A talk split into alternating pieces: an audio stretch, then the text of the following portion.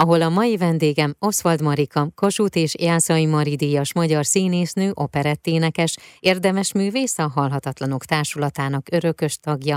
Van-e bakancslista is, hogy mi szerepel azon a bakancslistán? Hosszú vagy rövid, külföldi álmok, vágyak, vagy esetleg magyarországi, megalkotni valamit, szerepelni valamiben, vagy esetleg valakivel együtt dolgozni?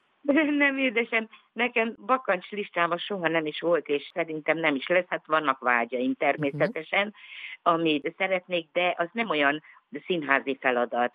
Én kaptam a születésnapomra például egy André Rieu koncertre Bécsbe egy jegyet, és akkor az mindig elmaradt a pandémia óta és hát valószínűleg, hogy egyszer valamikor létre fog jönni, úgyhogy ezt, ezt nagyon szeretném, de egyébként úgy, úgy, úgy nincsen, a prózára egyre jobban vágyom, kapom is a feladatokat, tehát ezzel sincs gondom. Mindig úgy gondolkodtam, hogy amit az élet ad, ami, ami lehetséges, azt én szeretettel fogadom, és meg próbálok annak megfelelni. Én nagyon-nagyon szépen köszönöm, és akkor a koncert előtt majd jó utazást kívánok, és ott pedig nagyon-nagyon jó élményt. Nagyon szépen köszönöm.